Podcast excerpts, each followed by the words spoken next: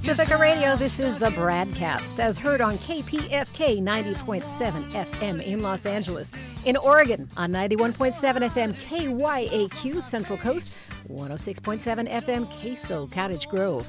In Pennsylvania, on 92.9 FM WLRI. In Hawaii, on 88.5 FM KAKU, the voice of Maui. In Ohio, on WGRN 94.1 FM Columbus. In Palenville, New York, on 102.9 FM WLPP. In Minneapolis, St. Paul on AM 950 KTNF, the progressive voice of Minnesota. In coast to coast and around the globe, streaming on Progressive Voices channel, Netroots Radio, Indie, Media, Weekly, FYI Nation, NicoleSandler.com, Radio Free Brooklyn, GDPR, Revolution 99, Detour Talk, Radio Monterey, and blanketing the globe five days a week on Radio Sputnik, as usually hosted by Brad Friedman. I'm Angie Coiro sitting in for him and Desi today. They will be back on the next show. So, what do you say we start this show where we left the last one off? If you missed that last show, you can find it on bradblog.com for my interview with Scott Dworkin of the Democratic Coalition Against Trump, DCAT.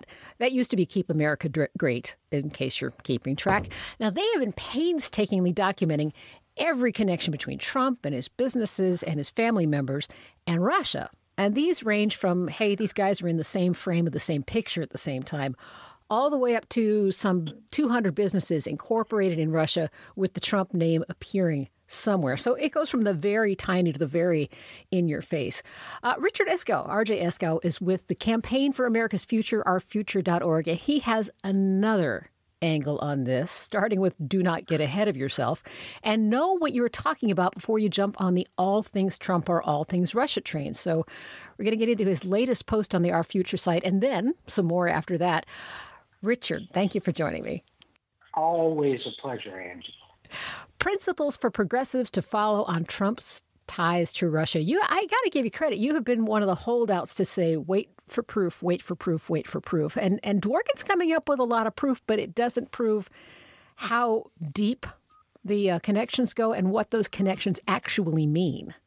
Well, see, I'm old enough. I, I, I'm I was a little kid, but I'm old enough to remember the tail end of red baiting and red baiting always uh, sounded reasonable to people who had a reason to believe it, if you know what I mean. So, I mean, a lot of Democrats have a lot of reasons to believe. Look, uh, one of the things I say in my piece is we know there are connections between Trump and Russia. We know there are connections between Rex Tillerson and Russia. But we don't know that those connections have to do with Russian secret agents taking over the U.S. government or with the outcome of the uh, 2016 election. So, by all means, I don't see how anybody involved in this wouldn't want an in depth, independent investigation of all the ties between Trump and Trump's campaign and Trump's team and Russia. By all means, let's have at it. But my problem with all of it is that people are getting way ahead of them. First of all, when when the intelligence agencies, include, uh, under the direction of James Clapper, who flat out committed perjury before the United States Congress, asserts certain things about the election campaign and offers no proof. They offered no proof in their report. They just said things. And at the same time, baits the left and demonizes the left while ignoring all these corporate connections between Trump and Russia.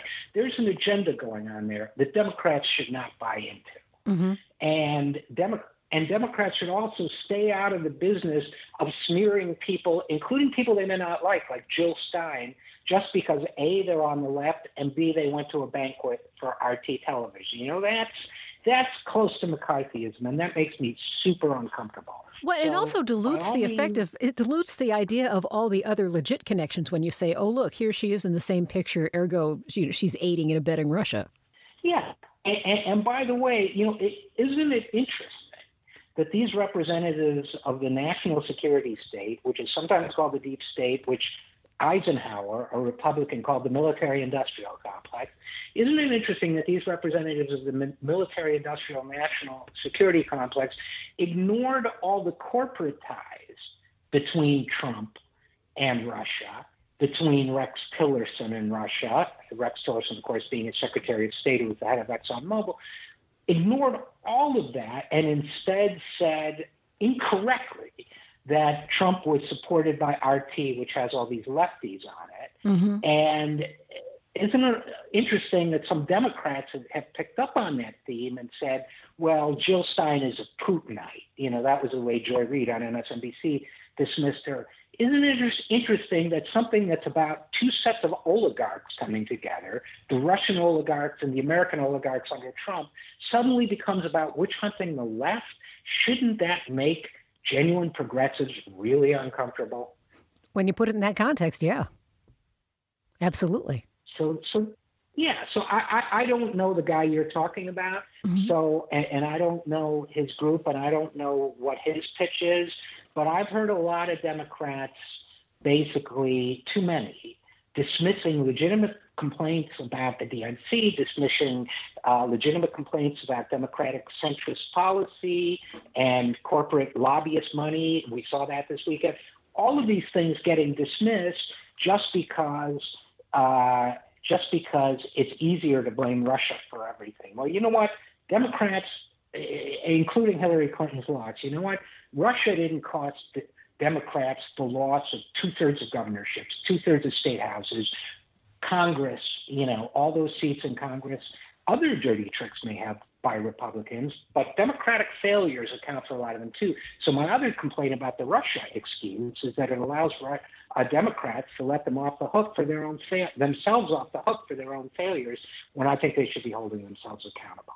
Uh, let me clarify for our listeners who don't know. Uh, Scott Dworkin is with, uh, as I mentioned earlier, he's with DCAT, and, and what they're doing is they're combing through business records, and what they're they're they're building a log of business connections that you can go to their website and, and check out. So uh, I think he's doing some marvelous work there. I also think that I'm glad I have your perspective, Richard, because it is easy to jump to conclusions at that point and say, okay, now I have seen enough evidence. I believe X Y Z is going on, but from there you make the mistake of extrapolating and say by golly, they stole the election, or by golly, they're undermining the country.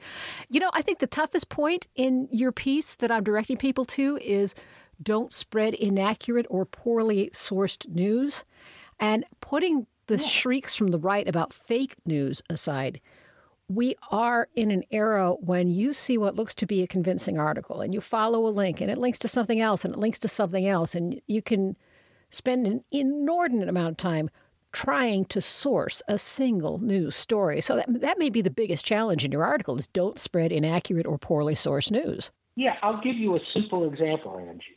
Okay, Robbie Mook, who is Hillary Clinton's campaign manager, blew it, in my opinion, blew it uh, completely. Wrote a piece where he said, I'm afraid Russia is stealing our elections, or something. I can't remember the title. But in it, in it was a link to something where he talked about the complex infrastructure Russia has built to infect public discourse with false or stolen information. And he wrote, it isn't going anywhere and can be unleashed at any time on any issue, domestic or international. And he includes a link. But if you follow the link, it's to an article in BuzzFeed called How Teens in the Balkans Are Duping Trump Supporters with Fake News. Nothing to do with Russia, completely different country, Macedonia, certainly not government driven. It's teenagers in Macedonia. So in that case, you're actually misleading. So Democrats are going to go out every time you criticize the Democratic Party, oh, there's Russia again infecting the public discourse. That is misleading, and that's something that Democrats, progressives, certainly should reject. Mm-hmm. Mm-hmm. Hey, let's before I let you go because um, I want to make sure we get to this. You have written a piece on ourfuture.org about CPAC and the DNC boy, that was it was just so contentious to see the the fight breaking out between Perez and Ellison. One a very convincing couple of articles came out to the point that they really weren't all that different under the surface. It was just a matter of the DNC asserting power by saying, you know, we're not going to take the perceived Sandersite. We're going to get somebody who's more on our side. Well, let's deconstruct that a little bit. Do you think there was a great deal of difference between Ellison and Perez? I think there was enough. I'll tell you, I think Perez is a is a re- decently progressive guy, but he was on. You know, he played along with the corporate Democrats on the TPP and became a point person for the that bad trade deal, uh, which is something Keith Ellison opposed. And he went easy on the banks under uh, the Obama administration, which Ellison would not have done. So I think the message is, well, we we know that the party's turning more progressive, but let's make sure we get we can get a progressive who will play ball. And I don't think that's what the Democrats needed right now. I'm glad that he and and Keith are, are, are having a show of unity. It's very nice, but I think it sends the wrong message to the base and to the party. I think the party, you know, as I said in my piece about it, Perez isn't the problem. Power is the problem. And I think the center of power in the party still needs to shift. I spoke with someone last week, a very thoughtful professor uh, from Framingham University, and he was making the case that what we saw happen just in the battle for CPAC, let alone the outcome of CPAC, was to say the Democrats are never going to get it. They are too entrenched. There's too much money there. And if there's a time to start a third party, here you have it. And I'm one of those people who kind of breaks out in hives every time I hear a third party. He did make a pretty decent case, though, and I just wanted to run that by you and see what you thought. Yeah, you know, it, it's a rock and a hard place because if you go to a third party, uh, you're you're not you're not going to be on the ballot. You have all sorts of technical problems. So I'm not a third party guy at this point. But the lesson to me was that the Democrats are evolving, but much too slowly for conditions and circumstances around us. So it's kind of like have a third party in your mind, but eh, you know, have a third party of the heart, but go in and take over that Democratic Party from top to bottom, like they're doing in California. They're working on in California. They're working on the state of Washington. I think it's Democratic Party power structure and most of the entrenched politicians in the Democratic Party, including the Clintons and as beloved as he is, including as Obama, I think they got to go. I think there needs to be a new party leadership, a new generation of leaders of whatever age, but a new generation. And, uh, you know, I, maybe in a third party, you know, working families party, it, eh, because of the conditions in New York, can work. But I think, think of it more as an independent faction that can uh, use the Democratic Party to its own ends where it's appropriate. That that sounds more doable to me, definitely. And you are seeing some changes in California, and people are, are actively talking about going after Senator Feinstein and her business connections, some of which you really have to wonder about her connections to businesses through her husband, which have always been difficult for me to swallow. But she always mm-hmm. seemed so much a certainty and so much part of the system. I don't think anybody ever seriously talked about saying maybe it's time for her to sit down. And now you're hearing that. Yeah, and just as Hillary was considered inevitable, and then Bernie came along to challenge it. I think we should challenge every Democrat who seems too corporate. I, I thought Feinstein should be challenged last time around, you know, six years ago. And um, I think it's certainly, maybe it was too early then, but I think people have got to say the party's got to represent dramatic change. And if it doesn't represent dramatic change, then there's got to be a change. Now, Feinstein's been good on – uh, sometimes on intelligence issues. Yes. Only, mm-hmm. But I, I think overall, it's probably time for her to either have a change of heart or or Democrats to to challenge her. I think every Democrat like that should be challenged. RJ, you know how much I love talking to you, and thank you for making time. Oh, it's always a pleasure, Angie. You know that. RJ Eskow, he is host of The Zero Hour. You can find them online as you can find his articles I've been talking about at ourfuture.org. Coming up on the BradCast, very nasty developments as Trump continues to grind undocumented immigrants and those seeking asylum under his heels to demonstrate his power. We will talk to one of San Francisco's most eminent lawyer activists on how to defend a sanctuary city. That is next on the BradCast.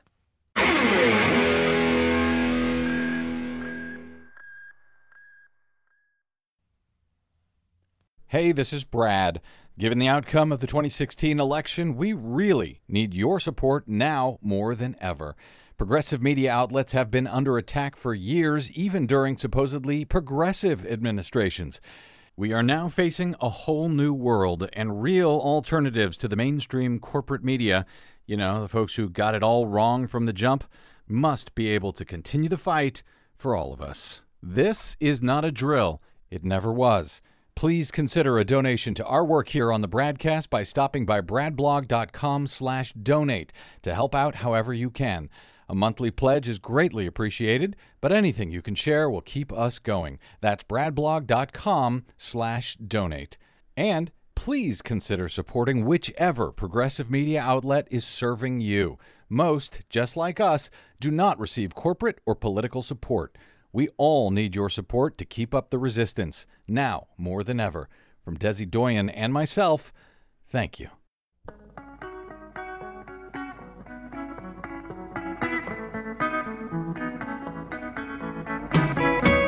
It's the BradCast. I'm Angie Coiro in for Brad Friedman today. Donald Trump's attack on undocumented immigrants is unrelenting. And among other changes, parole in place has been changed. And that's been allowing close undocumented relatives of U.S. service members and veterans to apply for a green card without leaving the U.S. Point there to keep military families together. Now, all of these changes have triggered a wave of action from so called sanctuary cities. One example, San Francisco, which has had a long history of civil rights defense of the underdog. Of course, Trump operates on the federal level, and the tug of war between what rights accrue to city, county, and state governments when interests conflict with the federal government has taken on one face after another over the years. We're going to talk to Jim Brosnahan. He's been named among the top 30 trial lawyers in the United States. He's one of the most respected and recognized trial lawyers in the United States, and he has an active practice of civil and criminal cases. Thank you so much for taking time, Jim. Thank you. It's nice to be on. Uh, let me ask you this uh, to the layperson, me. this sounds like yeah. a case of the state attempting to step in and correct the federal government, or at least have protections from the federal government when the feds have abdicated protections of civil rights. Is that a fair read of the situation? Uh, well, it, it's it, it, gets you part of the way there. I think that uh, what is involved is part legal, it's part religious, Uh, and it's part moral. As to the legal part, people have a right under the law in the United States to claim asylum if they come from a country where they've been politically oppressed in some way. That idea is not necessarily understood by everybody, but it's a very important idea. So, number one, if somebody's entitled to asylum, they're entitled to a hearing, and they can't just be put on a bus and dumped in Tijuana, number one. Mm-hmm. Number two, there is the religious history, goes back to the 1500s, on sanctuary. And it, it basically got its start that if somebody was being uh, pursued criminally, they could go into a church and the authorities would not go in there. And there's a lot to that history that we don't have time to cover this morning. But uh, that's, that's the whole thing. In the 80s, when people were coming from El Salvador and Guatemala, there were horrible conditions there. And I think sometimes uh, some of us perhaps don't focus enough on why people come to the United States. Mm-hmm. I'm speaking as a great grandson of people that came out of the Irish hunger. They come because they can't stay home anymore. There's oppression uh, and and those kinds of things. The final point I would make, and I'll, I'll just stop and see if you have any questions, is this is going to rip the the society in California in ways that nobody should support. We have 44,000 undocumented people in the city of San Francisco. So the federal government is going to come in the form of the Homeland Security people and rip those people out. Some are grandparents, some are parents, some are children. Um, uh, the concern about this is very deep in California. And um, there are, for example, 23 school districts that have declared themselves sanctuary school districts. So this is taken very seriously here. And part, I've read the most recent order by the president, and he's trying to convert local authorities to to be do the federal job that they don't have, and they're not, they're not doing that in California. They're refusing to do it. They should they shouldn't have to do it. Uh, so there is about the whole thing a lack of congressional participation. This is all coming from the White House as though all the president has to do is just issue orders and all of us are supposed to obey everything, and that's not the way our government works. Is, is, that part of a history of trying to understand exactly how far a presidential order can go? That always seems to be a point of contention. It's a big part of it. And, you know, the president sadly took out after the Ninth Circuit. I read that opinion, too. They were very troubled by the fact that he ignored the asylum laws of the United States, which he has no authority to do. He can't do that, all right? mm-hmm. And there were other there were other serious problems with that order. And of course, when the Ninth Circuit did what they thought was right, and which I think was eminently correct, the president took out after them and uh, attacked them and called them a so called court. We now have a reckless president who is Agreed. uttering it was uttering things that he ought not to utter. We have a legislature and we have the judiciary. We also have the press. Mm-hmm. And he's gone after the press. All of this worries a great many people that what he thinks he's going to be is just the center of everything. That's a problem. Well, he's done a very good job at inoculating his followers against facts. So I wonder when when he's already he's raised emotions against the Ninth Circuit, he's raised emotions against the press, he's raised emotions against bad hombres and people who jump the line. It sounds like you're taking on a, a pretty heavy and long road here. Well, it's a great pleasure to be a lawyer in times of this of this kind, and uh, presidents uh, have limits Lawyers know about those limits. I carry the Constitution in my pocket. Uh, I, I I know what he can do, what he can't do. There's there's complicated questions, but we didn't elect a king. Mm. We uh, I didn't vote for him. You can tell that. but the the American people elected a human being to be president of the United States. And if he comes to rip up San Francisco and California there is in place enormous legal resistance to that. Now, why why would he do that when very nice people come here from Alabama and Texas? They love uh, San Francisco and they love to go to the Chinese restaurants and all this kind of stuff. What is he doing? I don't I don't think anybody's quite sure what he's doing. And I think the question has been raised and it's a legitimate question as to his mental issues. Does he have them? I'm not competent to say. But it's a worthy act, question. He's it's a... acting. He's acting in his aggressiveness like someone who perhaps has issues, and I think that's very important. I think that's terribly frightening, actually. Is that something that would have any legal impact on defending a sanctuary issue, or is that is that an issue that the court can't consider?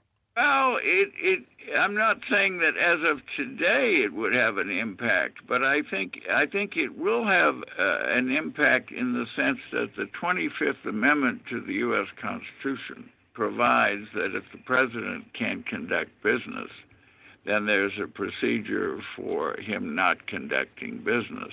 We're not there yet. Mm-hmm. But we could we could get there, and I think if people are going to go to cocktail parties, they better read the 25th Amendment because you got to be up to date on it, and people are talking about it in hushed tones, but they're talking about it. So I I think back to sanctuary. The mayor of San Francisco has indicated his resistance uh, to the presidential uh, edict, basically. by the way, sanctuary is not defined in the order that came out. Really? So it, it no, it's not defined, and it it varies. You referred to this at the top of this interview. You refer to the fact that it's really uh, different in different places, mm-hmm. and of course that's true. No, it can be defined by the head of Homeland Security, the commissioner, I think is the term used, and I think that's who they mean.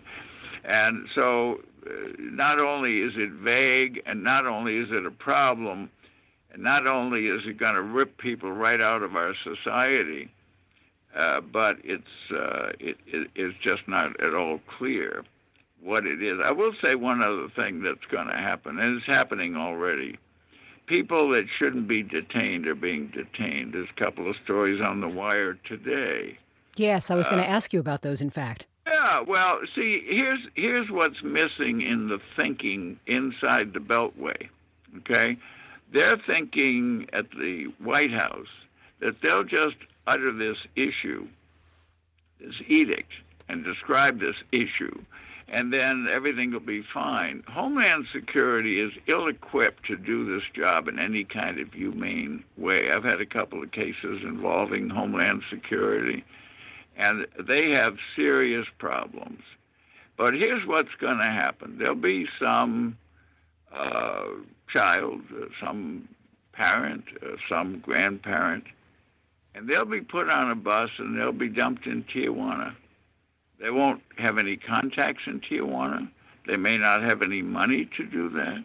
The Mexican government doesn't want them, particularly. Mm-hmm. They'll probably try to be humane about it, but Mexico is not asking for them. Now, is that a proper American policy? No, it's not a proper American policy. The system is not structured for this kind of massive deportations. and it, yeah, go ahead. Please. One of the cases that you mentioned that's been hitting the wires, a French historian who was stopped at an airport in Houston and was almost turned around. And he's a, an historian of the Holocaust. And yeah. we've seen in just the last 24 hours, I think we're up to over a dozen bomb threats at various Jewish community centers. We've seen a number of cemeteries where Jewish headstones have been toppled. And I'm wondering if the fact that Trump hasn't addressed any of this, if it indicates some of the other problems with his in his administration, the presence of Steve Bannon, the welcoming of Gateway Pundit. I, this is an even a, yet another wrinkle of how ugly this can get. You know, I, I'm very fond of the poetry of Walt Whitman, and I'm not alone. A lot of Americans love that poetry because it sees the complexity of our population. And you have President Trump on the one hand, and you have Walt Whitman on the other. This country has been built by the complexities of the talents of people that came from all over the world. We have Silicon Valley down the road here. Mm-hmm just south of San Francisco. They they have had the benefit of people from all over the world who've come and who have science backgrounds and who have helped to make the future. Mm-hmm. Uh, this is a this is a know nothing administration. This is uh, they're shaking things up, and they're not at all clear where that's going to lead to, in my opinion. And it's uh, it's very very unfortunate. They do not have a base. Uh, they it may be uh, let's say a third of the people in the United States that think it's important, and of those third, what they really and I have talked to some folks. What they really mean is they want people deported who are a security risk. Mm-hmm. That's what they want, and uh, that's one thing. But to pick out uh, a great many people who are not a security risk at all. People who have been in this country for 12 years, let's say, and who have families and all that. This is this is a mean and hard-edged policy, and it has no uh, rationale for it. We live in a time where, by all means, we need to be secure from ISIS and from other people that mean to do us harm. Absolutely, we do. But this isn't going to help that. Let me ask you one last question before I let you go. And that is one of the concerns I have when I see cases like this. I'm always happy to see them in action. But one of my big concerns is what's going to happen with the Supreme Court. We do know that there's that empty chair, that the people who are in charge of making the appointment are not exactly the sanest or most compassionate people. Do you have any concerns about the cases that you're working on eventually going to a Supreme Court that might at that point be hopeless? Well, I actually lecture on the Supreme Court uh, three or four times a year in California, and so I have researched uh, Judge Gorsuch, and I am concerned about him. I think that he's in favor of corporations in a in a way that's not balanced, and he's against individuals, and I think uh, that's not a good thing. I think that he is has stated. I've I've read these cases. He has stated that he wants to cut. He would cut agencies and their power, and uh, he's quite candid about that. I assume that's one reason that he's been selected. Well, uh, what are those agencies doing? Well, they're taking care of the environment, they're taking care of medications, uh, they're doing all manner of very important things. And so there is alive in the country this out of control idea that we're going to return to some small little government that's going to keep us safe and everything's going to be fine and I just don't agree with that and so I am I am concerned about the Gorsuch nomination. I want to tell you I'm an admirer of your work and I really appreciate your squeezing me in here on Hey. short notice so thank you Thank for that. Thank you so much. Yeah, thanks for having me. Thank you. Jim Brosnahan is senior trial counsel at Morrison and Foerster. We will put a link to his work up at the site at bradblog.com.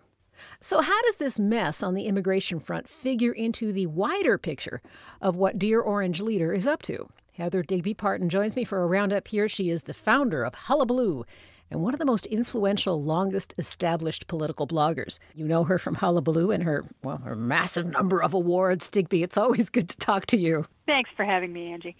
Uh, you, you've written so much lately at uh, the Digby's blog spot, Hullabaloo, and then you've got an article in Salon we want to talk about. But I want to pick up where we just left off with the last interview I did. Jim Brosnahan in San Francisco, who's a strong civil rights supporter, many cases to his name, and he was talking about gradually working through the courts to use sanctuary cities against Donald Trump's assaults on immigrants. And lo and behold, uh, that's your latest post at Digby, Blo- uh, Digsby Blog. So um, tell me about this, uh, the, how this all figures into the Oscar ceremony, which you wrapped into it, um, and just his his policies going after the immigrants altogether. What are your thoughts on that?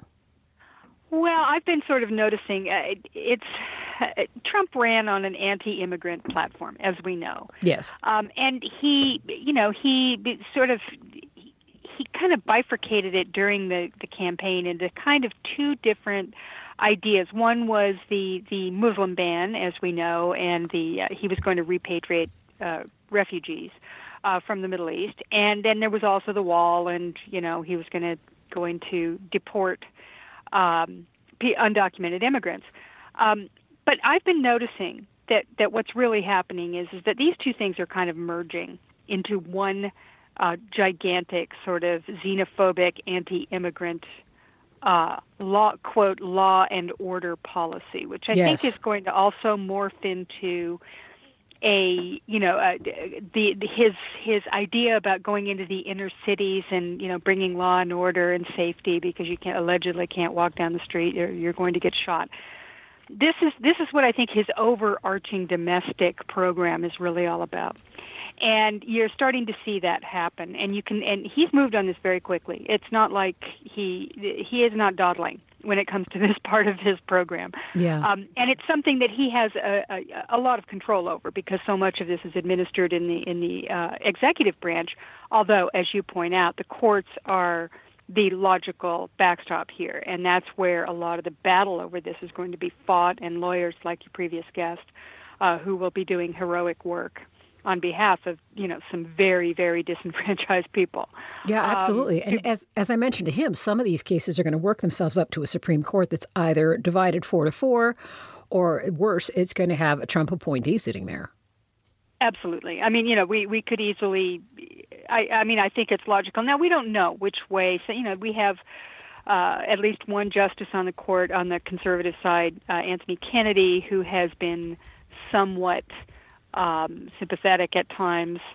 And you don't know where the court is going to go in terms of looking at something like Donald Trump and seeing whether or not they can actually see the the, the dangers. I mean, I have I'm a cynic. Uh, you probably are too Yes. about the right wing Supreme Court, and I wouldn't want to put any faith in them. But nonetheless, you, you you know you don't know necessarily, at least but not in detail, where that's going to go. But that's really where the the battle is going to be. But in the meantime, Trump has a tremendous amount of power, and he has empowered some very. Uh, you know, uh, let's just put it this way. Uh, you know, someone like Jeff Sessions, who is the the new Attorney General, he has a long, long anti-immigrant history. He he wants to end legal immigration. I mean, mm-hmm. that's that's how extreme he is. It's not uh, illegal immigration is just step one for him. He really wants to to eliminate legal immigration, and he has a terrible record, as we all know, on race and ethnicity and religion, generally speaking.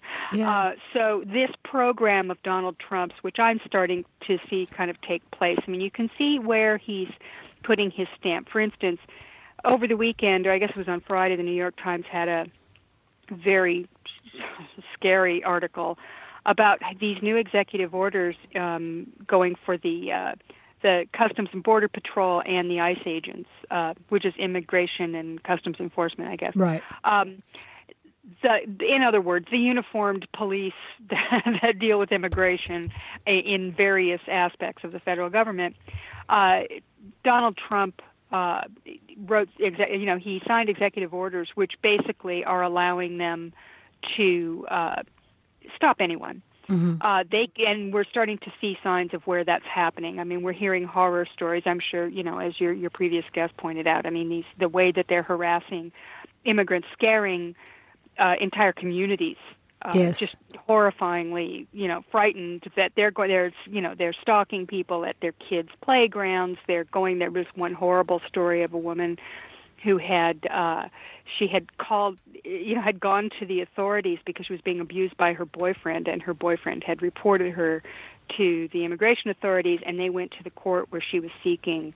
Um, protection and basically arrested her for deportation. I mean, it's horrible. I have another one with a, a brain tumor who was being treated, and and they went to the hospital and basically uh, detained her for for deportation. I mean, this is the kind of horror story. This is you know, and this is Trump. Meanwhile, is sitting at his meetings talking about how it's a military operation and saying, you know, we're getting rid of the bad dudes. So apparently, mm-hmm. this lady who was uh, you know, her boyfriend was was uh, beating her up is one of the bad dudes, and uh. so you're seeing that that and and in this article in the New York Times, I, I'm just circling back around to that briefly. The the the agents are ecstatic about this because mm. up until now, the Obama administration, which by the way was no slouch when it came to deportation, they deported a lot of people, and it was kind of a scandal even at the time but they were they really were concentrating on the on people with felonies and criminal criminal backgrounds and violent backgrounds and they were forcing these agents to you know make a rational common sense determination as to where to how to prioritize their arrests, detentions, and deportations. Mm-hmm. Now they don't have to do that. And according to the New York Times article, they're all running around excited and happy and saying our, our job is fun again. God, I mean, can you, you know, imagine them even saying that out I loud? Know. I know, even thinking it. I mean, this is horrifying. And you know, this is, this is Trump, and his this is, and they all really love Trump, and we knew that before the election. I wrote a lot about this, about how scary it was. That you know, I mean, virtually all of the uniformed, you know, police organizations in the country backed him, and that was always a very scary thing. There were pictures of people, you know, of cops wearing MAGA hats and, you know, those red MAGA hats, and uh, it was a very inappropriate kind of politicization. And according to this New York Times article, they're all very Trump um, centric in especially in the border patrol and immigration area. Mm-hmm. and uh, and you know there are the people who are there that don't feel that way are feeling very marginalized. I mean it's very it's a very difficult situation. Well here's the kicker. According to foreign policy magazine they they published something over the weekend uh, that uh, they're having, you know, Trump wants to add thousands of new officers and build more detention camps and really crank up this immigration, um, detention, and deportation force.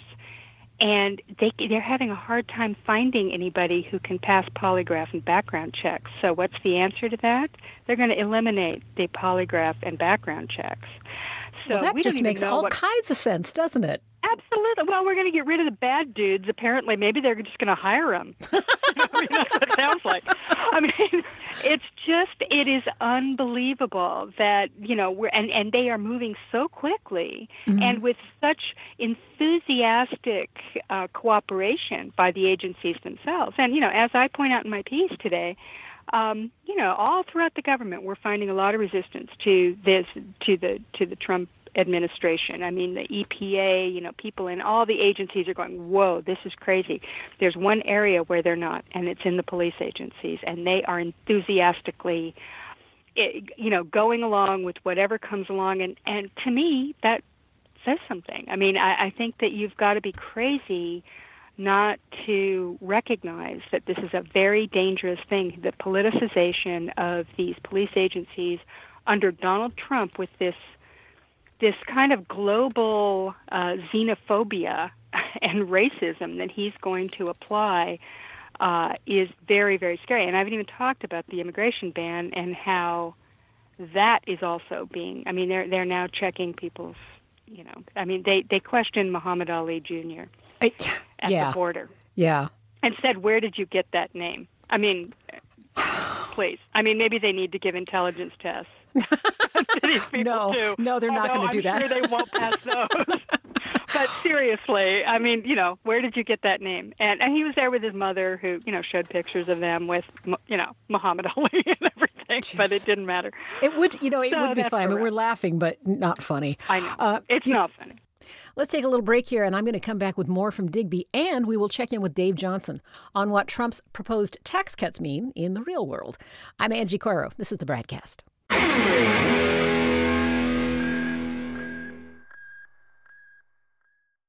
Hi, this is Desi Doyen from the Green News Report and the BradCast. What the public hears on the public airwaves matters. At the BradCast, we do our best to bring you accurate news and analysis on the issues that actually matter, and we do it all independently without corporate or political influence. But we can't do it without you, now more than ever. Please help us stay on your public airwaves by going to bradblog.com/donate to help keep us going. That's bradblog.com/donate and thanks.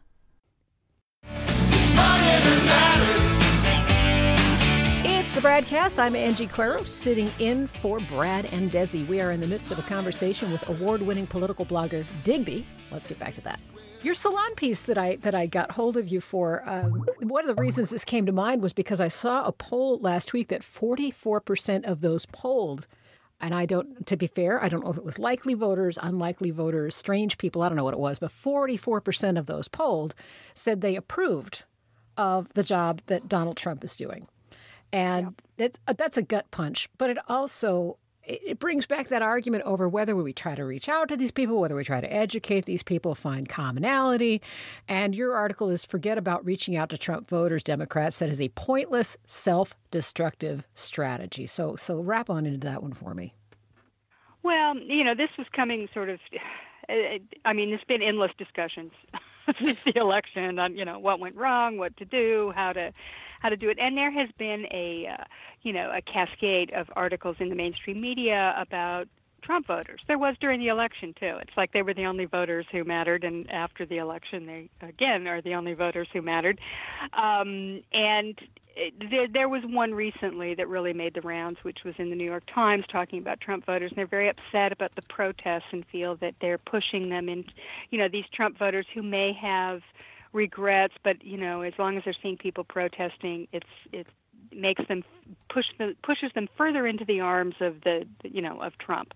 Mm-hmm. Um, I didn't come up with this theory myself. I, this is something I read by Paul Waldman, who's in in the American Prospect, that I thought was just really correct, and so I, that's what I talked about in my in my salon piece. He sh- he he very persuasively argues, in my view, that you know, at going into 2018, the only thing that matters is the resistance. It mm. is absolute. You've got to keep people angry, energized. You've got to have them mobilizing. You've got to keep them going. Reaching out to Trump voters is not going to do that. That is not what is going to keep the Democratic coalition. However divided we are, whatever different ideas we might have about policy or whatever, the only thing that matters at this point is trying is looking at 2018 on an electoral basis. Right. What I'm talking about, but the only is looking at 2018 and trying to turn over the Congress. It's a hugely heavy lift. I mean, you know, they've gerrymandered it like crazy. They've we've got like 18 seats up, and you know in the Senate, so there's a good chance we could lose. But if this energy continues and there is mobilization like we've never seen before, we saw what happened in the streets on the day after the inauguration. There are marches all the time, various groups coming together, a lot of local activity.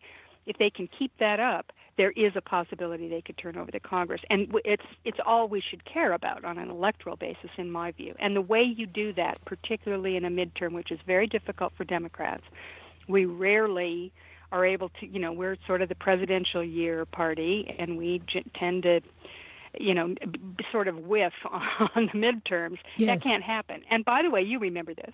We did it in 2006, and we turned over the Congress, and uh, it could happen again. And it's essential because it's the only way to really stop stop Trump. I mean, there have, you know, I mean, we've got very little to work with here. So this is this is absolutely essential to do it. So that was that was Waldman's theory that you want to keep the anger and the energy up, and the way to do that, the way to you know dissipate energy, is to start compromising with you know Trump and trying to reach out to his voters.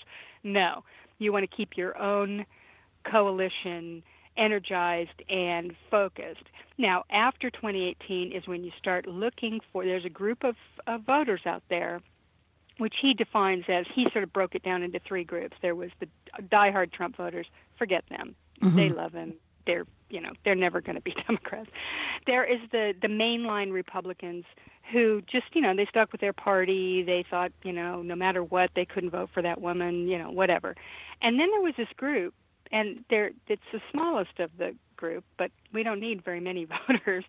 Uh, from this group, but you know they are the ones who just want to change. They're going, you know, my life sucks. I, I've got problems. Everything I hate everything about Washington, et cetera, et cetera. And they just went, let's take a flyer on Trump yes. and see what happens. Those people may be gettable, or at least some of them.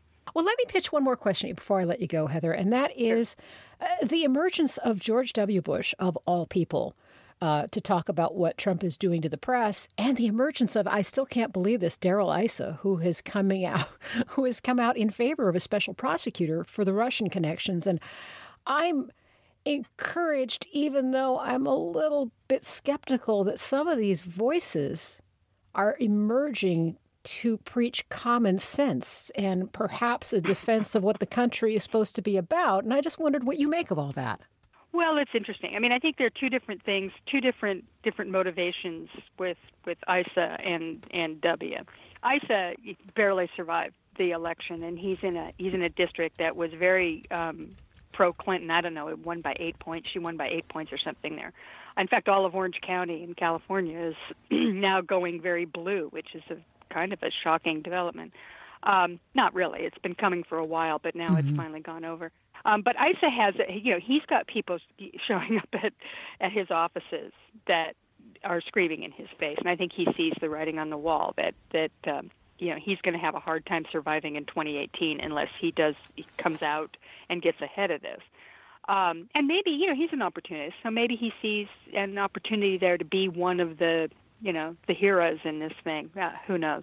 Yeah. Bush is very interesting to me because yeah, look, I don't trust these guys either. I, I get it, you know, and and believe me, if it weren't for George W. Bush, Donald Trump wouldn't be where he is today either. They set the table and rightfully we're mistrustful, right? I mean, this mm-hmm. is George W. Bush, but it's so interesting because um, what he came out to say was there were three things that he talked about. One was the press, which he was actually quite eloquent on that. You know, I mean, I realized I, I thought the guy was kind of you know subverbal. So did I when he was in the in the White House. But compared to Trump, he does sound like Winston Churchill. I mean, he's that the, the, the dramatic difference between the two. Um, and he came out and said, you know that he was a defense of the free press and saying that you know it's absolutely and he says that you know power is corrosive and you need the press to kind of check you on that and it's very interesting and i'm going to have to think about that with him because i know that by the end of his term he was kind of rejecting cheney's um, you know Cheney's counsel. Uh, mm-hmm. Uh, you know, he didn't. But for instance, he didn't. He didn't. Uh, uh, pardon Scooter Libby the way Cheney wanted him to, and they were kind of at each other's throats towards the end. And I don't think they're particularly friendly now. So yeah, it's kind of an interesting thing. Maybe we'll have to go back and look there and see if maybe you know Junior had some epiphany at some point that maybe he had been led astray by his uh, you know gray eminence uh, Dick Cheney. But in any case, it doesn't matter. He still got us into Iraq, so his history is. yeah. Well, yeah, I, I have to say the the sheer number of politicians who are going to be resurrected historically by with the phrase "compared to Trump." I mean, virtually everyone but Hitler. That's you know who who who is he? Who you know? So far, he hasn't done. You know, I mean, so there's Saddam, there's Gaddafi, there's Pol Pot. You know, there's a whole whole slew of real of real monsters out there um, that so far, since he hasn't actually you know committed a genocide or set off a nuclear bomb, I guess we can say he's better than them. But it that's really the that's the group I think that we're uh, that we're finding ourselves sort of thinking of him in terms of. Well, on that cheerful note, I'm going to let you I'm go. Sorry, Angie. No, no hey, happy Monday, everybody. Oh yeah, thanks for the cheery greetings, and that's Heather Digby Parton. You'll find her work on Hullabaloo or Digby's blog dot blogspot.com. Thank you so much, Heather. Thanks, Angie. Thanks. Right, bye bye. So we know Donald has many bigly friends whose fortunes he would like to protect. Or hey, who knows? Maybe he has really been persuaded by those who pull his strings that tax cuts are a lovely thing for everybody. So, once again, I am very pleased to bring Dave Johnson to the show. He's got some thoughts on tax cuts that are showing up right now on his website, seeingtheforest.com. You can also check him out at ourfuture.org. And, Dave, then we're going to get into some infrastructure issues because the flooding uh, in the, on the West Coast has really pointed to how, how bad a state we're in. But if they're talking about tax cuts for the rich, what are we really in store for? What are we in store for? Well, we're in store for uh, greater inequality as all the money starts shifting even more and more to a few at the top. Uh, the bamboozlements they use are things like taxes take money out of the economy. You hear that one a lot. Yeah. Anybody knows anything about how this works? I mean, it kind of sounds good, but it's preposterous. How about tax cuts create growth? That's mm. a big one. They talk about pro-growth economics. They always use the word growth, and it it kind of sounds like, well, you know, if if and they always say people will have more money if you cut taxes, but in a, in a democracy, government's job is to do things that make our lives better. We, the people, get together, we pull our resources, and we say, let's do this. That, that's the purpose and the job of our government in a democracy, right? So we pull resources, we tax, and we invest public investment. And when, when people have a say, they say we want to have good infrastructure. There we go with the infrastructure. We say we want good education, but we also want things that make our economy prosper in the future.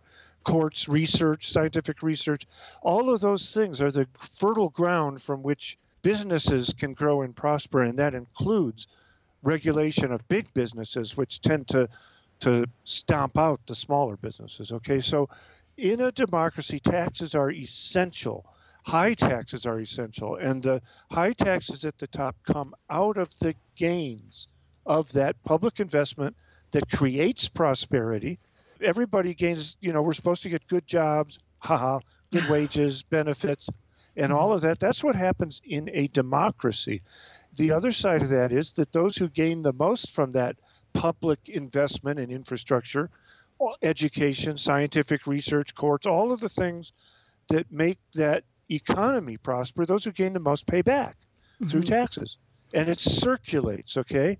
But then along came this uh, idea as we had reached a point where we had done a really good job of building that idea of, of public structures, call them, you know, courts and actual structures of infrastructure and things like that, that that people started saying, hey, that's our money, let's take it. In other words, they wanted to get those fruits and divert them to themselves, and they said, "Let's cut those taxes, uh, and and let's let's keep that money for ourselves." They started this anti-government, anti-democracy drumbeat of propaganda against the government, against taxes.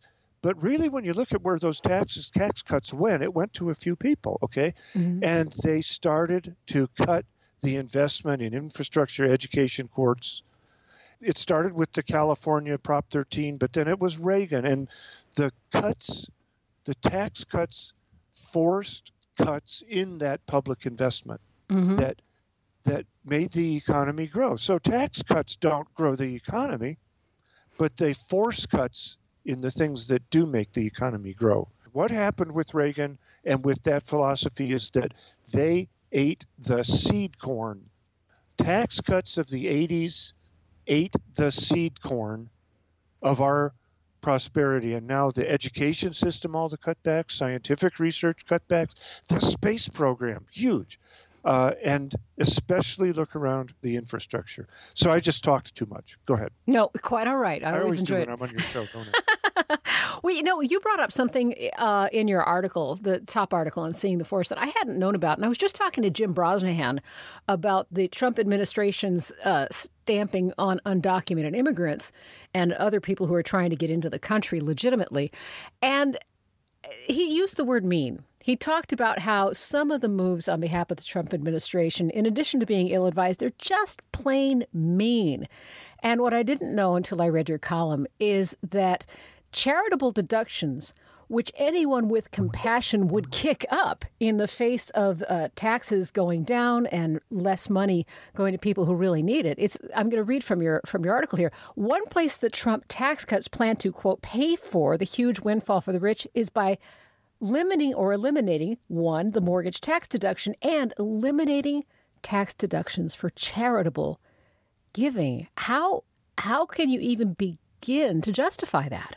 there's no justification. That hits the middle class, etc. Yes. Overall, though, in the bigger term, in the picture of democracy, tax deductions for charity take away that public consensus decision of where that money ought to go. Yes. So if you're if you're a billionaire and you get a uh, you know a, a hundred million dollar tax break because you give the money yourself, you're making the decision instead of we the people.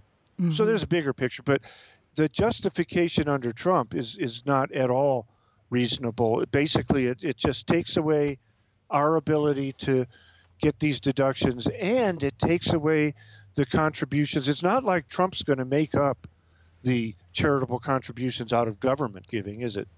No, not likely. No. So it's just it's just going to defund the the kinds of charitable contributions people make.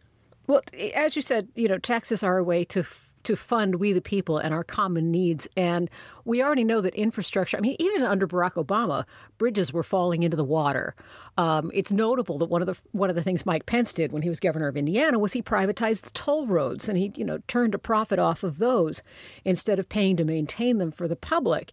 And I know you're keeping a sharp look on what's happening with infrastructure. We saw the big hole that opened up when the Oroville Dam was spilling over. That's a big indicator of what is to come.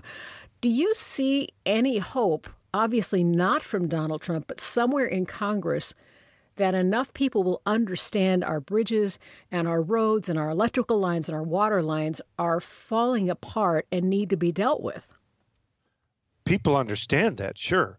Uh, everybody gets it now. Finally, the infrastructure is crumbling, the roads, the bridges, but not just that. The the rail system. We go to Europe and look at the infrastructure they have, the good roads, but the high speed rail, things like that, okay? No, we're so far behind now.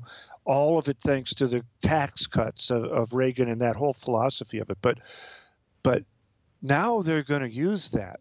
Now we're about to face, as you said with Pence, we're about to face a wave of what's called privatization, where mm. we build a road, you know, there's a road, but to use that road, you got to pay for it. And the money that you pay doesn't go to the public. It's going to go to a few people. Privatization of government things always means a few people get the benefit of something that used to be for all the people. Dave, always a joy, and I love po- pointing people to your work, so I will do that. Seeing the Forest is Dave's website, and you can find that at seeingtheforest.com. And he's also with the Campaign for America's Future, and that's at ourfuture.org. Dave, thank you. I'll talk to you again. Thanks so much. And that is it for the BradCast. No more optimistic than it was last time, huh? But I hope you have found value in it. I'm hoping Brad and Desi have stretched their legs and their minds beyond the confines of politics because they are back on the mic tomorrow. I look forward to seeing you again. I'm Angie Coiro. Now more than ever, good luck, world.